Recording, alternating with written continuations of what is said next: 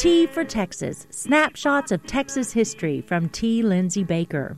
We ordinarily think about people in the old time European immigrant communities of Texas as being law abiding, hard working folks, but this was not necessarily always the case.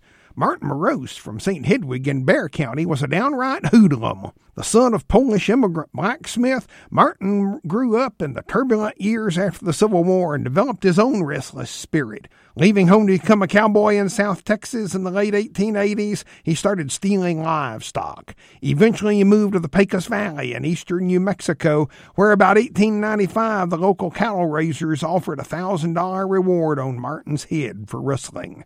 He escaped to Juarez. His wife, Helen Beulah, followed him, but soon attracted the attention of John Wesley Hardin. The killer of 30 men, he'd been released from the Texas penitentiary. With Martin across the border, Helen Beulah and Hardin moved in with each other on the American side, living on money that Morose had entrusted to his wife.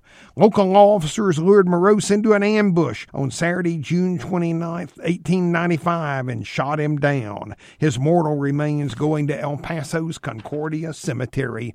Helen Beulah and Hardin remained together for another two months, and then he was killed on August 19, 95, by gunshot. The El Paso Herald reported John Wesley Hardin sleeps in the second grave from Morose in the Concordia Cemetery. T for Texas with T. Lindsay Baker is produced by KTRL Radio at Tarleton State University in Stephenville, Texas. More information at tfortexas.org.